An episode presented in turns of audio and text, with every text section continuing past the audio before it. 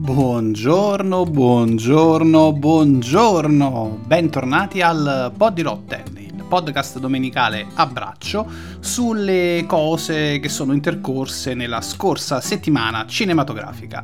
Come sempre il vostro Cristiano Dalianera che vi guida in questa analisi di una puntata particolare, ovvero la cinquantesima ed è arrivato il momento di chiudere la stagione, prendersi un po' di pausa per riflettere, analizzare, guardare, osservare, imparare dalle cose fatte e riuscire a fare qualcosa di più. Questa puntata quindi non sarà una puntata sulle cose in generale, ma sulle cose mie in particolare, su quello che è stato fatto in questi, uno, in questi 5 mesi che abbiamo passato insieme, sul lavoro che ho portato al termine, su quello che avrei voluto fare e che non ho fatto e su ovviamente la mole non indifferente di rapporti umani che si sono venuti a creare, le persone che ho conosciuto, le persone che hanno collaborato, certe meccaniche che ho capito. È importante mh, dirlo perché probabilmente non l'ho premesso che l'idea di fare un podcast, in questo caso un podcast che parlasse di cinema, è stata davvero un'idea improvvisa ma non improvvisata una soluzione estemporanea, già che comunque con le persone che mi sono vicine, con le persone che, che, conosco, con le persone con cui parlo, parlo strenuamente di cinema, talvolta, anzi spesse volte anche da solo, il più delle volte anche da solo. E allora mi sono detto perché non creare qualcosa che magari può interessare agli altri? Ed è credo questo lo spirito del, di un podcast amatoriale che non ha grosse pretese di pubblico. Da quello che ho potuto vedere, da come è andata, sono rimasto estremamente soddisfatto considerando che mio, la mia idea era quella di arrivare a zero. Zero interessati. Invece qualche numerino l'ho fatto, qualche soddisfazione l'ho presa, ma è presto per parlare. Quello che mi interessava principalmente in questa prima parte, in questa eh, versione sperimentale dell'idea che ho in mente, era di fare palestra, cioè di restare quasi a zero investimento e metterci dentro tutto del mio, di quanto fosse possibile per prendere sicurezza, per imparare a gestire i tempi, per imparare a gestire gli argomenti e soprattutto per creare un prodotto che risultasse fruibile e che non annoiasse. Come ovvio che sia, mi sono sempre impegnato per rendere le eh, recensioni fruibili e quantomeno non particolarmente pedanti. È anche vero che alcuni film hanno avuto in me, hanno suscitato in me una reazione più spontanea di altre e quindi anche la recensione è stata fatta non voglio dire con più attenzione, però è venuta naturalmente meglio rispetto ad altre. Ci sono stati dei film che ho amato di più e quindi parlarne è stato più facile, anche più costruttivo dal mio punto di vista, e ci sono dei film che invece ho subito. Attenzione, non è necessariamente una questione di qualità, non è che un film più bello ha avuto una recensione più bella, un film più brutto ha avuto una recensione più brutta. E forse è stato anche un errore nell'impostare le categorie, perché le grandi macro aree delle recensioni sono quelle con spoiler e senza spoiler. In alcuni casi lo spoiler è necessario per far capire appieno lo spirito del film, il messaggio, l'intenzione del girato, in altri casi non c'era neanche la... la non, non, era... Non, no, no, bastava semplicemente raccontare e l'opinione del film veniva da sé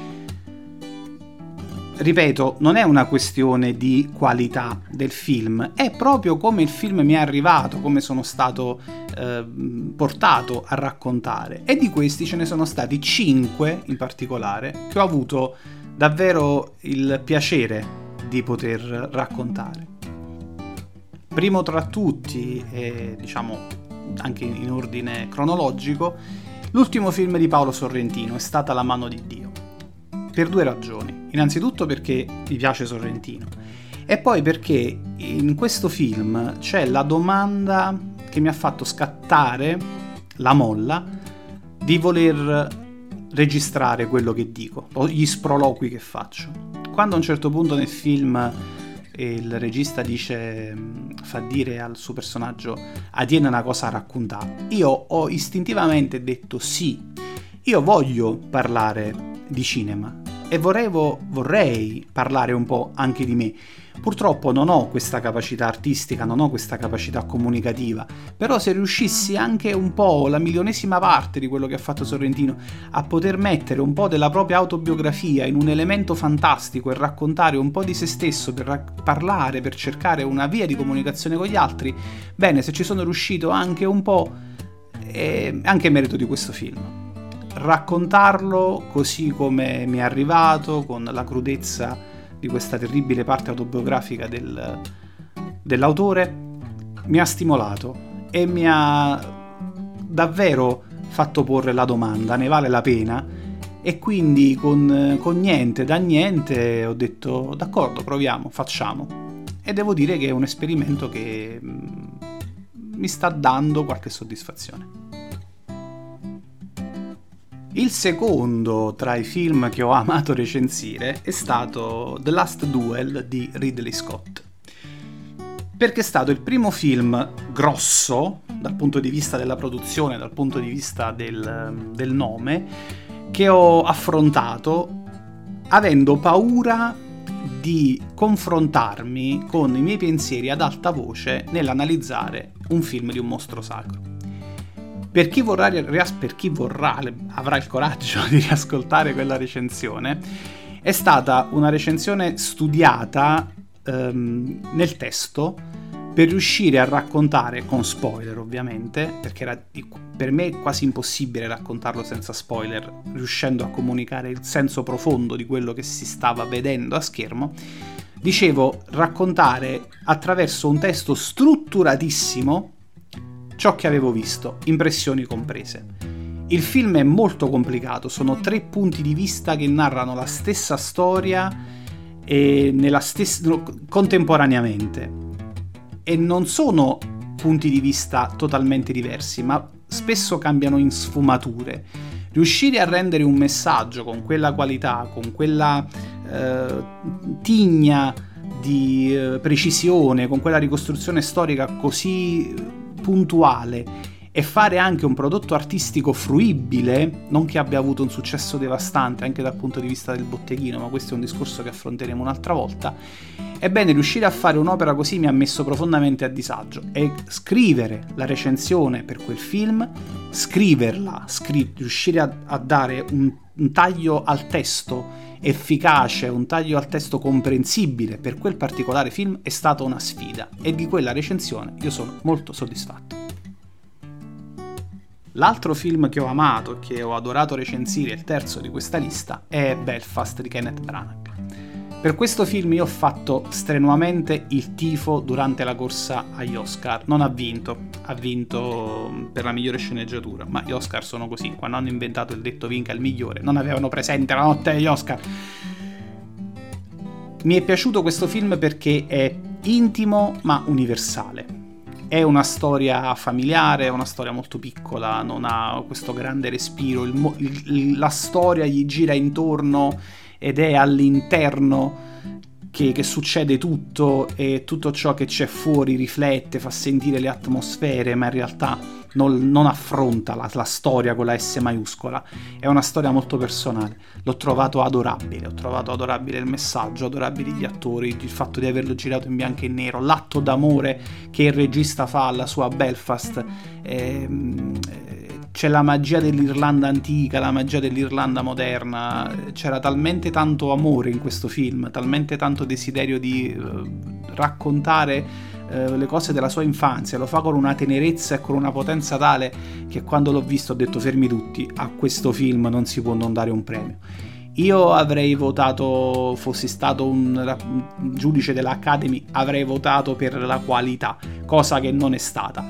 Pazienza, è un film che rimarrà, io ho già visto tre volte, quindi insomma, tra i tanti, questi, quest'anno non è che ce ne siano stati tanti che si, si siano fatti rivedere, questo l'ho già visto tre volte e mm, sì, questo è uno di quelli che nella cineteca sta a portata di mano, è nei primi 15 Blu-ray, quindi quelli che generalmente rivedo più spesso. tra i film recensiti quest'anno, tra quelli che si faranno rivedere e che ho tanto amato recensire, c'è sicuramente la versione di Joel Cohen del Macbeth, quella di, interpretata da Denzel Washington. Premesso che questo film ha una caratteristica visione dark, immaginifica e gotica che rende secondo me omaggio al, al, allo spirito di Shakespeare che noi ci osteniamo a vedere come qualcosa di pomposo, vittoriano, con queste gorgiere voluminose. In realtà l'idea era abbastanza sporca, parla di... innanzitutto parla di un tempo passato, sempre di un tempo passato rispetto a sé, Shakespeare.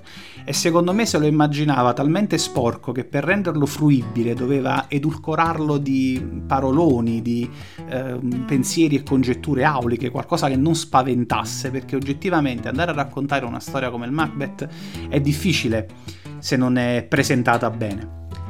Ebbene, questo film ha una um, visione completamente oscurantista, oserei dire, decadente, ma con un taglio um, bergmaniano.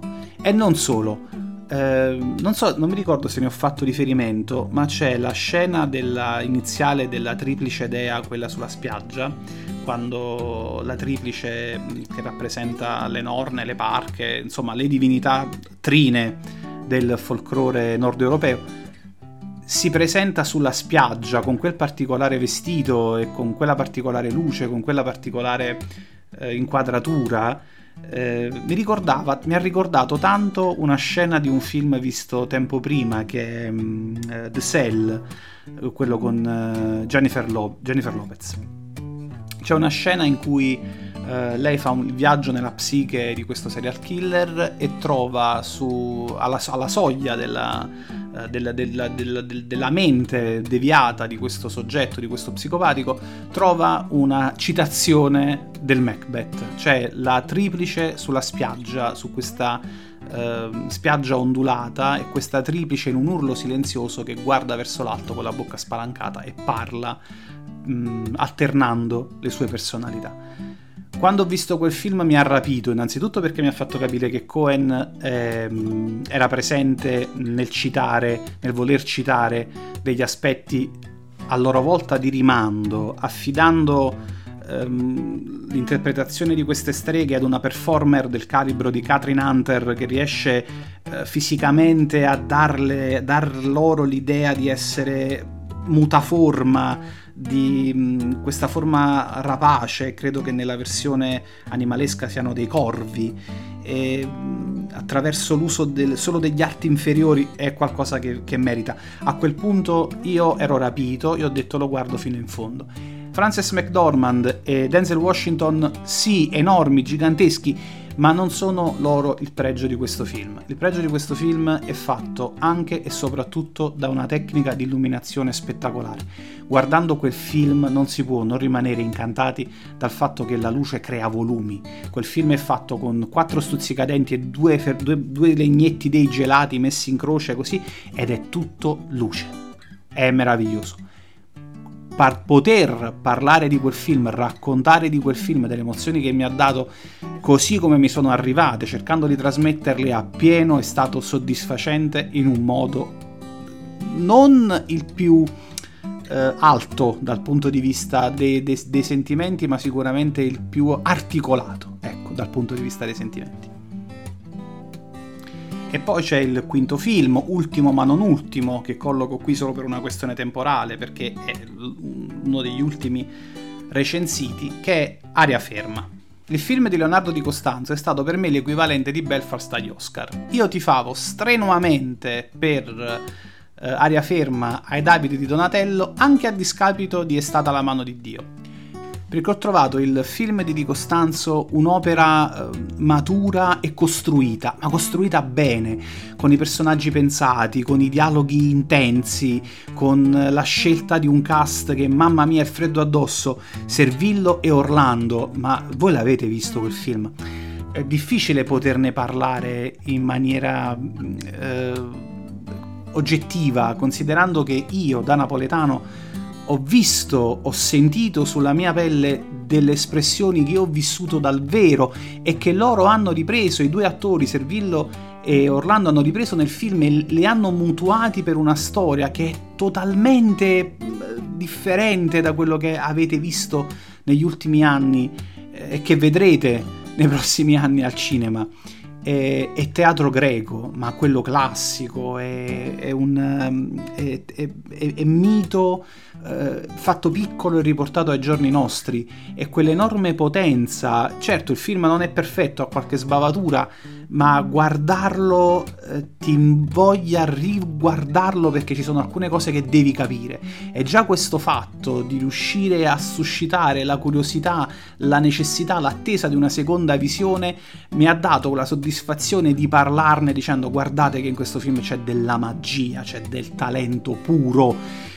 E il finale un attimo che ha fatto vincere a Orlando, il Davide Donatello, vedete un po' voi.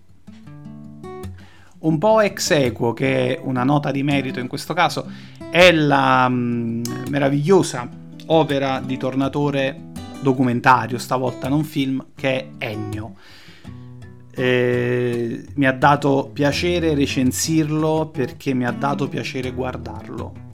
Ho cominciato a parlarne all'uscita del cinema e ho finito quando ho messo pausa alla registrazione alla fine della recensione. Tante cose da dire, tanti personaggi da raccontare, tante impressioni da dover mettere sul tavolo, eh, tanti aneddoti che sono venuti alla mente, tante di quelle piccole cose che poi nel corso degli anni un appassionato, diciamo un cinefilo, anche se non uno di quelli proprio uno studioso cattedratico, ma un, un pivello come me, nel corso degli anni certe cose le ha viste, le ha sentite, le ha sentite raccontare in salse più o meno veritiere, più o meno leggendarie. E sapere che c'era un personaggio solo dietro tutto ciò ed era Ennio Morricone che ha dato ehm, ha fatto la fortuna di, di, Tornatore scrivendogli le musiche di Nuovo Cinema Paradiso e di, di avergli aperto la porta facendo in modo di poterlo raccontare perché nel frattempo Tornatore se qualcuno avesse dubbi è uno dei migliori registi che non in Italia nel mondo ha avuto la fortuna di poter raccontare un personaggio così, creando un montaggio intorno a quest'uomo di storie e personaggi che hanno fatto sostanzialmente un recap di cronaca degli ultimi 70 anni, non solo della cinematografia, ma dell'Italia. E non solo dell'Italia, ma più o meno del mondo intero attraverso la storia delle pellicole che sono entrate nella storia del mondo. E se da una parte ho provato grossa gioia e soddisfazione nel recensire, nel parlare di film, dall'altra parte ci sono state delle pellicole che per me recensire è stata davvero, davvero, davvero dura. E non per la qualità del film, ma per eh, l'asprezza di sentimenti o di sensazioni che mi hanno generato. Il primo è uno dei più ruvidi in assoluto tra i film di cui mi è capitato di parlare è stato sicuramente Il potere del cane di Jane Campion. È un film dal peso specifico mostruoso, con una qualità artistica immane, ma di una resa così eh, cupa, eh, non voglio neanche dire macchinosa, ma ruvida, ecco, ruvida, il termine esatto è ruvida, che pur riuscendo a, a chiudere tutti i concetti che vuole affrontare, li affronta, li discute, li, li porta a termine e il messaggio arriva forte e chiaro, lo fa in una maniera eh, criptica, ma neanche oscura, proprio volutamente complessa, che rende una storia dai contorni universali incredibilmente particolare sono tutti bravi gli attori, dalla Dunst a Cumberbatch, ma ci mancherebbe, parliamo del, di, un, di, un, cast eccezionale, ma proprio la voglia di nascondere, eh, mostrando certe riflessioni, la condizione dell'omosessualità latente, il, il, maschilismo tossico, il macismo che cela qualcosa di più, ma in maniera così arzigogolata, così complessa. Io non ho letto il libro che mi dicono essere bello ma al pari complesso, però un adattamento deve essere secondo me più fruibile. Ehm, sì, ok, apri e chiudi il discorso, ma quanto di questo aprire e chiudere il discorso è in realtà un lavoro che fa lo spettatore? E quanto lo fa veramente il film? Secondo me si è elucubrato troppo affidando uh, certi messaggi a questo film che magari neanche, neanche si era posto il problema e se il grosso del problema diciamo girava intorno alla questione del, della mascolinità tossica, del patriarcato che nasconde dentro di sé i peggio segreti, alla fine è un discorso sospeso a metà, de- la cui chiusura è stata demandata al dibattito col pubblico. Una fatica parlarne. Film bellissimo, potente dal punto di vista delle immagini, arriva duro come un cazzotto allo stomaco, ma incredibilmente difficile da affrontare.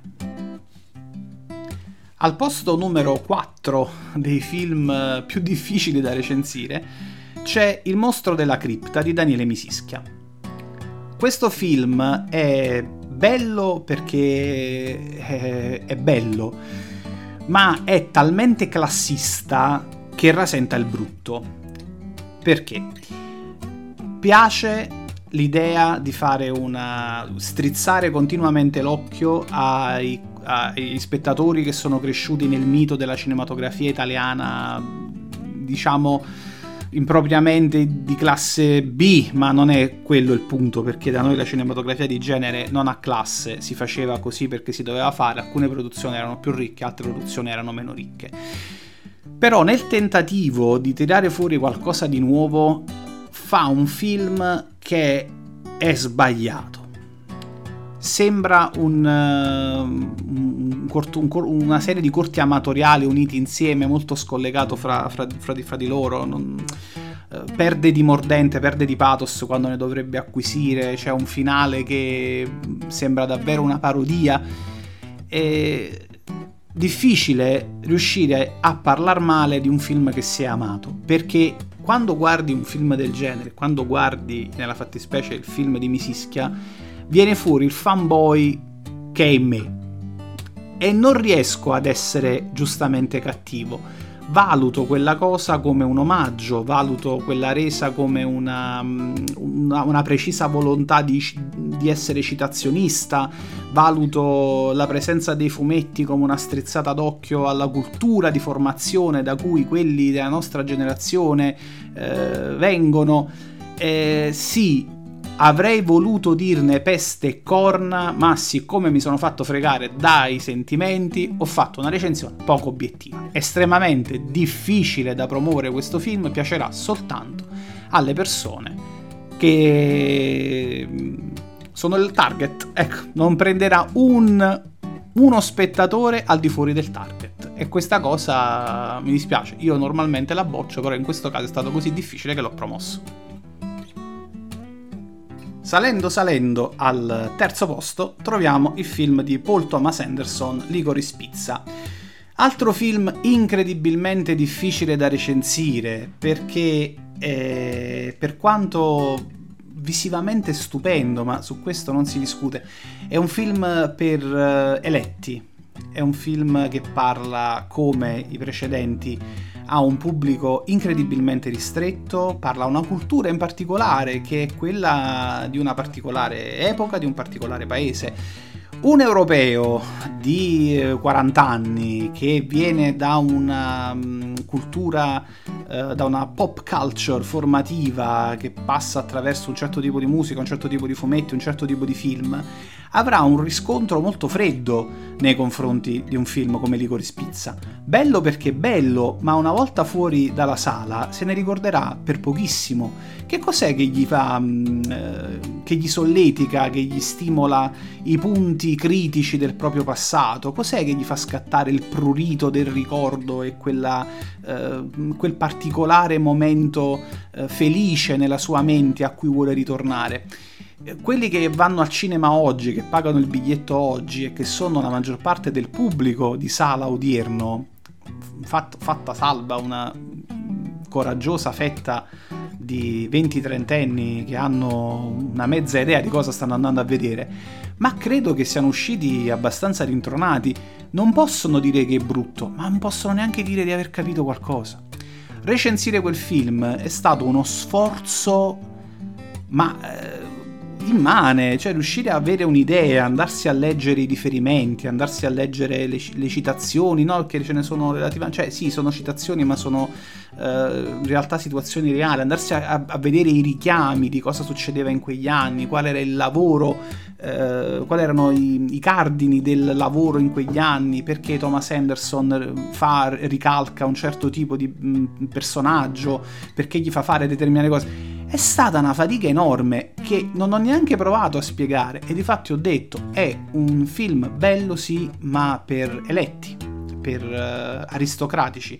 E aristocrazia del cinema. C'è tanta aristocrazia, aristocrazia cinematografica che è fruibile ai più. Questo film purtroppo non lo è e recensirlo mentre vederlo è stato piacevole recensirlo è stato molto molto faticoso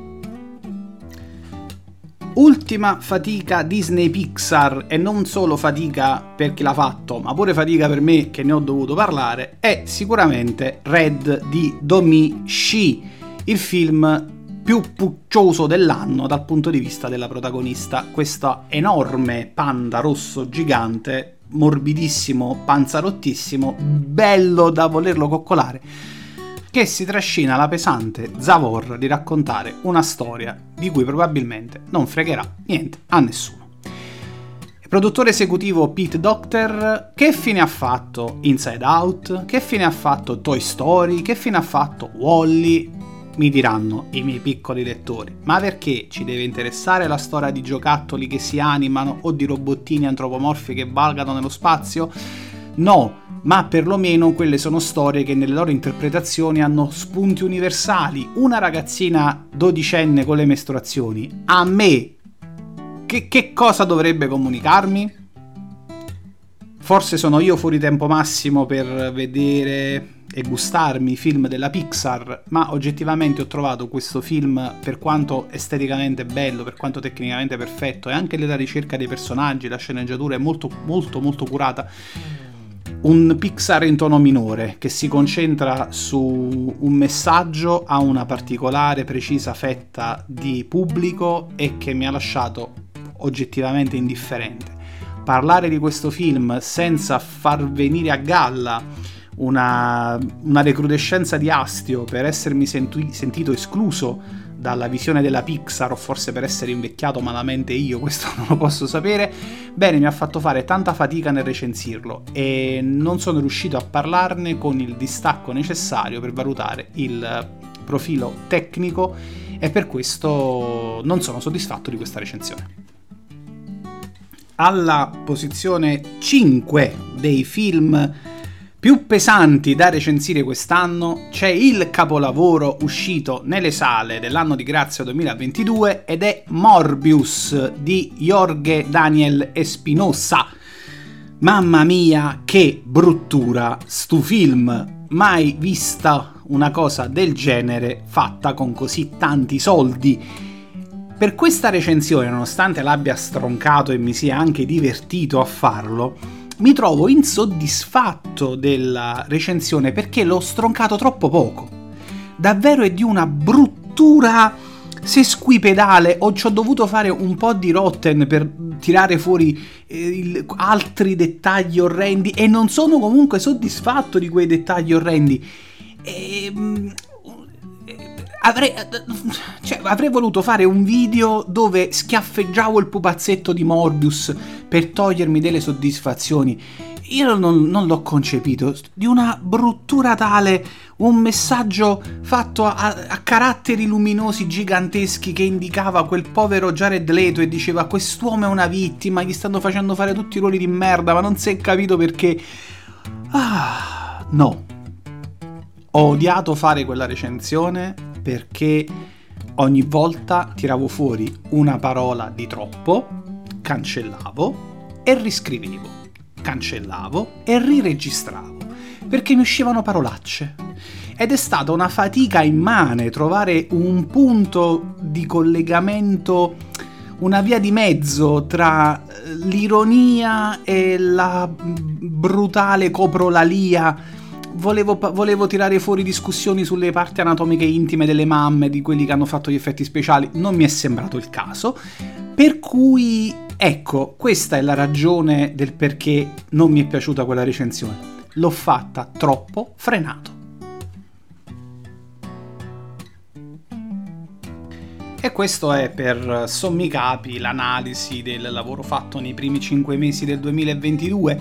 Non ho citato e non ho analizzato i pod di Rotten perché essendo fatti a braccio sono lavori abbastanza estemporanei, vanno a sentimento, alcune cose le dici ma poi ti penti di averle dette e non le dovresti dire, altre invece sei contento di averle fatte e che perlomeno ne resta traccia. Di certo sono molto affezionato ai due podcast collaborativi, il primo con Alberto Genovese, il regista di Resurrection Corporation che ho avuto la fortuna di intervistare, ma tutto è nato da, una, da un brutto fraintendimento della ricerca di fonti su internet, spero che mi abbia perdonato, ma alla fine avendoci parlato, eh, essendoci pure scritti, insomma mi pare l'incidente sia chiuso. E ho conosciuto una persona ottima oltre che un artista di quelli come piacciono a me e sicuramente il Podirotto è il numero 10, quello sul, sugli esiti degli Oscar, che è stato anche abbastanza lungo e dove è intervenuta Bibi, ehm, utente del canale Telegram, ma anche adesso amica, che ha avuto la pazienza di starmi a sentire e palleggiarmi alcune sue opinioni ed è venuto fuori qualcosa che mm, a me è piaciuto tanto e speravo di poter rifare purtroppo con i tempi tecnici del podcast e considerando anche l'amatorialità del prodotto non sempre è facile mettere insieme le cose. È bello eh, questo metodo, questo mezzo di comunicazione perché ti mette anche in contatto con un numero di persone svariatissime eh, che mai nella vita avresti pensato di poter conoscere. Mi viene in mente il fatto che tramite i canali Instagram sono riuscito a mettermi in contatto e fare personalmente i complimenti al, um, uh, ai genitori di Suami Rotolo, la vincitrice del Davide De Donatello come migliore attrice quest'anno, perché essendo stato credo uno dei pochi ad aver recensito il film a Chiara e avendo pubblicizzato questa recensione su Instagram, ho visto che loro mi hanno eh, messo un cenno di approvazione sul, sul, mio profilo e da qui li ho contattati per avere l'amicizia e di conseguenza ho avuto anche la possibilità di fare i complimenti a loro per la vittoria della statuetta da parte di Swami e di poter fare i complimenti direttamente anche a Swami, che ha a sua volta un profilo Instagram. Sono molto legato anche al pod di Rotten 14 di Ice Cream, il podcast noioso, perché è un podcast che mi ha richiesto un sacco di studio e mi ha fatto tirare fuori tante di quelle nozioni apprese nelle mie notti solitarie di lettura dei miti antichi, da quelli dell'antica Grecia passando per la religione romana fino ai miti norreni e mi ha dato l'impressione di un contatto diretto con una certa poetica, quella del film di Eggers che in tutto il, tutto il po' di Rotten non ho mai nominato, ma a cui chiaramente mi riferivo. Quel po' di Rotten che dura circa mezz'ora, poco meno di, di mezz'ora, in realtà ha dietro una passione, uno studio di anni che spero possa essere interessato a qualcuno, pur essendo incredibilmente, me ne rendo conto da me, pedante e noioso. Ma quello che, che più di tutto, insomma, mi ha dato una bellissima sensazione è stata quella di entrare nel mondo del podcasting amatoriale, che io sapevo essere nutrito, ma non immaginavo a che livello. A parte il fatto di aver scoperto un mondo tra distribuzione, eh, fruizione, sottobosco di appassionati, persone che lo, professionisti che nel loro tempo libero fanno podcast amatoriali, c'è davvero di tutto persone incapaci come me che credono di voler fare un servizio e cercano perlomeno di tenere compagnia a chiacchiere le persone che hanno l'ardire di starli a sentire. C'è davvero, dicevo, un sottobosco enorme che è trasversale, parte da, da, da Lampedusa, arriva da Osta. Ci sono infiniti tipi di intrattenimento, da chi parla di musica, a chi parla di cinema, a chi parla di, di cucina chi parla di arte, chi parla di cose a me sconosciute fino a un attimo prima come gli amigurumi, cercate gli amigurumi e capirete che ci sono anche podcast che parlano di amigurumi, mai sentiti prima, però esistono eh, persone che parlano di macchine, persone che parlano di, di, sport, persone che parlano di calcio, persone che parlano di Quidditch, persone che parlano di curling, persone che parlano di tiro al piattello. C'è veramente un mondo di comunicatori là fuori che fanno un lavoro piccolo ma essenziale, si prendono cura delle loro community, eh, parlano della loro passione, fanno conoscere a chi come me spesso si imbatte in cose completamente nuove la loro passione a persone che magari ne faranno a loro volta una, una passione. C'è una podcaster di cui non ricordo il nome e l'ho letto su, uh, su Facebook, mi scuserà, anzi se vuole intervenire vuole specificare la, la maternità perché è una lei di questa frase che mi ha colpito e mi è rimasta impressa, dice a tutti i podcast là fuori state cambiando il mondo una parola alla volta ed è assolutamente vero.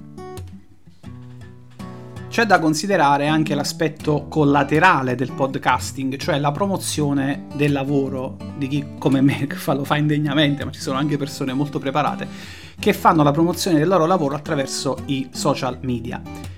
È un mondo che io un po' per scelta, un po' per formazione non ho mai affrontato come si deve. Pensate che prima dell'avventura del podcast non avevo neanche l'account a Instagram, non avevo un account a Twitter, eppure avendo sempre utilizzato il mio nickname eh, Dalia Nera, per esteso Cristiano Dalia Nera, Cristiano è il mio vero nome, all'interno del mondo del, dell'internet, non ho mai avuto la mh, voglia di relazionarmi con dei mezzi così potenti come i social media.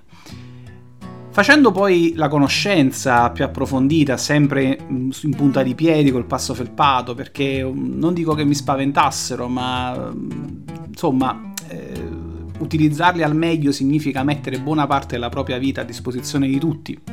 Non frega a nessuno però è comunque qualcosa che diciamo al momento giusto si può ritorcere contro di te, ho cominciato a conoscere questo mondo e ho visto che oltre all'utilizzo tossico di tutte le piattaforme, nessuna esclusa, di cui abbiamo avuto un ottimo rendiconto durante il periodo del lockdown e più per esteso nel periodo della pandemia, esistono anche delle persone, e sono la maggioranza, che utilizzano social, i social in maniera costruttiva riescono a intessere dei rapporti professionali, riescono a intessere dei rapporti umani, riescono a condividere le cose che fanno.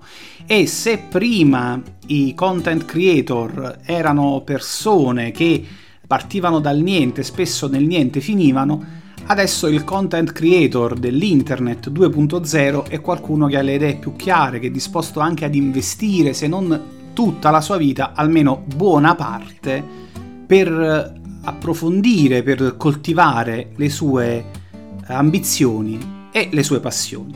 Ecco, il mondo dei podcaster amatoriali è questo particolare riferimento.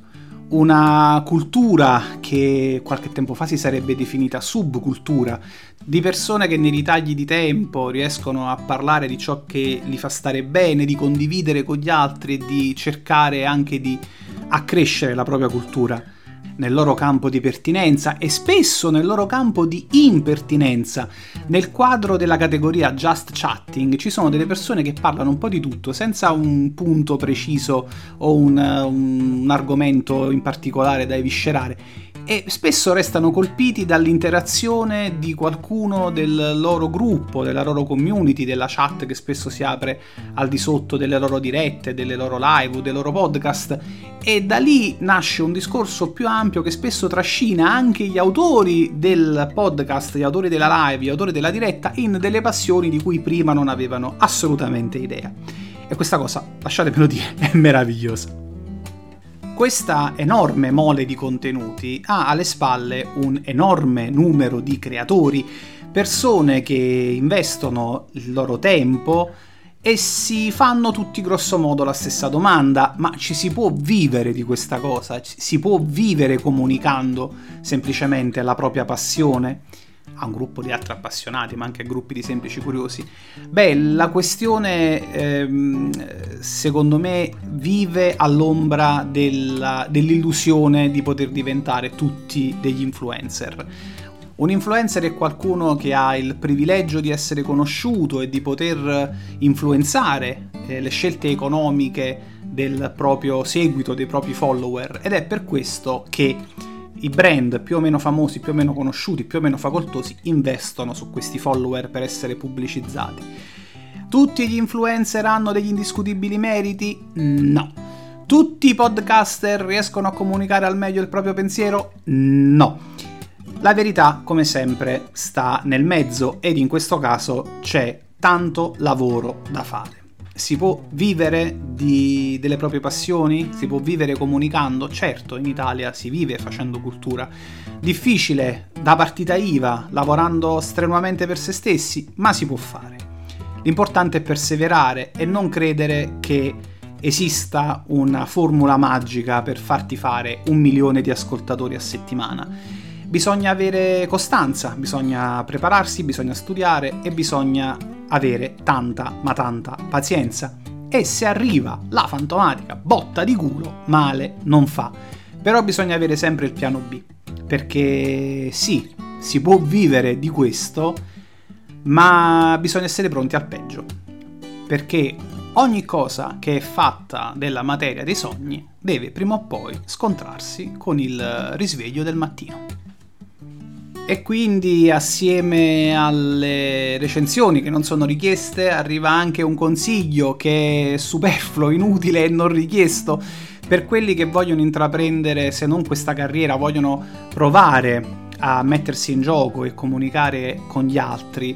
Fate così, investite poco, cominciate dal poco. Non è importante avere un microfono super performante o un computer di ultima generazione. L'importante è avere delle idee da sviluppare e comunicarle. Le persone a cui arrivano le vostre idee faranno il resto.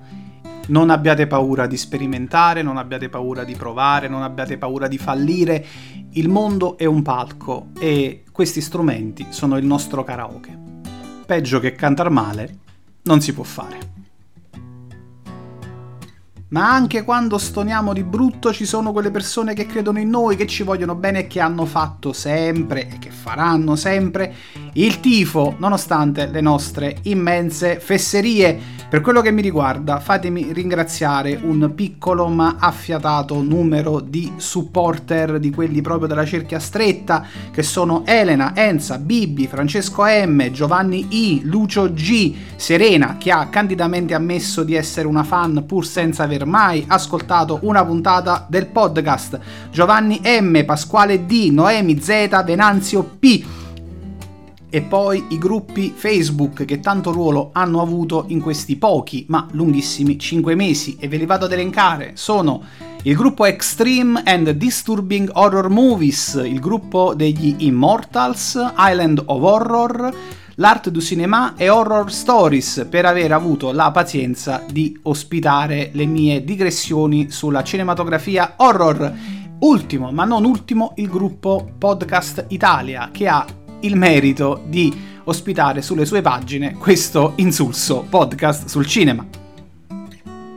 Ed è arrivato il momento di ringraziare i colleghi podcaster, quelli con cui si condivide questa avventura e sono quelli che si fanno un mazzo tanto per portare contenuti sempre a livello e sempre di qualità crescente. Ho i miei preferiti che vi elenco in ordine sparso. Cominciamo da Vincenzo Isotta, che sono gli host, avrete imparato a conoscerli, del podcast Servizio Clienti, e poi Peni e Pene d'Amore, condotto da Carmen. C'è poi Elisir Podcast e i ragazzi di Chiacchierandum, Burger Creep Podcast, che parla di robe crime in maniera molto divertente. Poi c'è Irlanda Arcana, podcast che seguo da poco, molto interessante. La Pizia Views e le quattro muse, La Fizza con il suo sorriso sospeso podcast e poi l'appuntamento su Twitch con Valentina Reale e il suo Rea Academy. Ah, e adesso dopo questo più che doveroso endorsement parliamo un po' del futuro. Ovviamente è chiaro che con questa si chiude una stagione, non l'esperienza.